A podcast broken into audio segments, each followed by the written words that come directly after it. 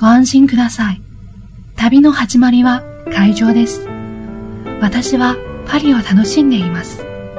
昨日まではどうしても癖でサンキュー、ハローと英語で挨拶していたけど、メルシ、ボンジュールが板についてきたし、こんな短い時間の間にも人って少しずつ、しかし確実に環境に順応していくものなんですね。メトロのドアに歩きクイーン、私からの最初の手紙がこんなバカバカしい報告で、あなたは拍子抜けしたかもしれません。凱旋門とかルーブル美術館とかベルサイ宮殿の話を待っていたかしら。初めてパリに来たというのに、私はまだ観光地らしいスポットにはほとんど足を運んでいないんです。かろうじてエッフェル塔の足元までは行ってみたものの、エレベーターが何機か故障中らしくて、ふもとには展望台へ行く人たちの行列がとぐろを巻いていたので、上へは登らなかったし、他人から見たら、せっかくパリまで行ってなぜそんなもったいないことをって言われちゃうのかも。けれど、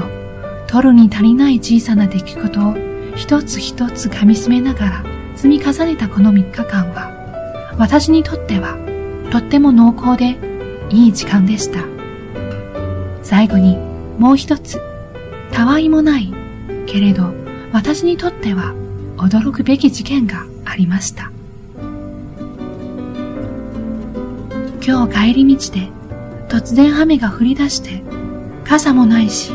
雨足はどんどん強くなるし、ひとまずお肉屋さんの軒先に避難して、しばらく雨宿りさせてもらうことにしたんです。なかなか降り止まなくて、空を見上げて、気がついたらそのまま30分も経っていました。この私が、たかが雨のために足を止めるというだけでも、驚きなのに、30分もじっとしているなんてありえないことです。もっと驚いたのは、その交差点のあちこちには、私と同じように店先で雨宿りする人たちがたくさんいて、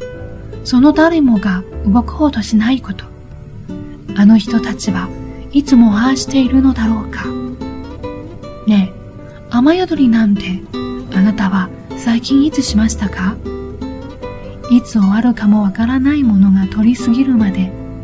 抗わず、求めず、ひたすら待っているなんて、なんて豊かなことだろうと、密かに感動しました。雨宿りとは、なんて穏やかで、平和な光景でしょう。私が旅に出ると言ったとき、ちょっぴりひらめいた口調で、贅沢だねと言った人たちに、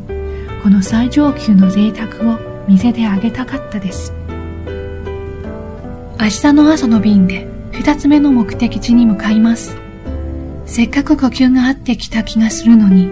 パリとお別れなんて寂しい。でも、帰国の直前にもう一度戻ってくるので、その時までじっくり堪能しようと思います。一番初めにこの街に来て本当に良かった。優しい人たちや美しい街のおかげで、旅立つ前に不安だった気持ちは全部いい意味で裏切られて、ふんわりした明るい予感が私を包んでくれています。正直なことを言うと、もう十分かもしれないなんてちょっとだけ思っています。たくさん寝たし、ゆっくりと時間が流れ、気分が上向いて、旅に求めていたものはすでに手に入れてしまったのかな、なんて。あと1ヶ月以上も旅は続くのに。とはいえ、もちろんまだ帰りません。次はプラハから手紙を書きます。それでは、また、パリに行って。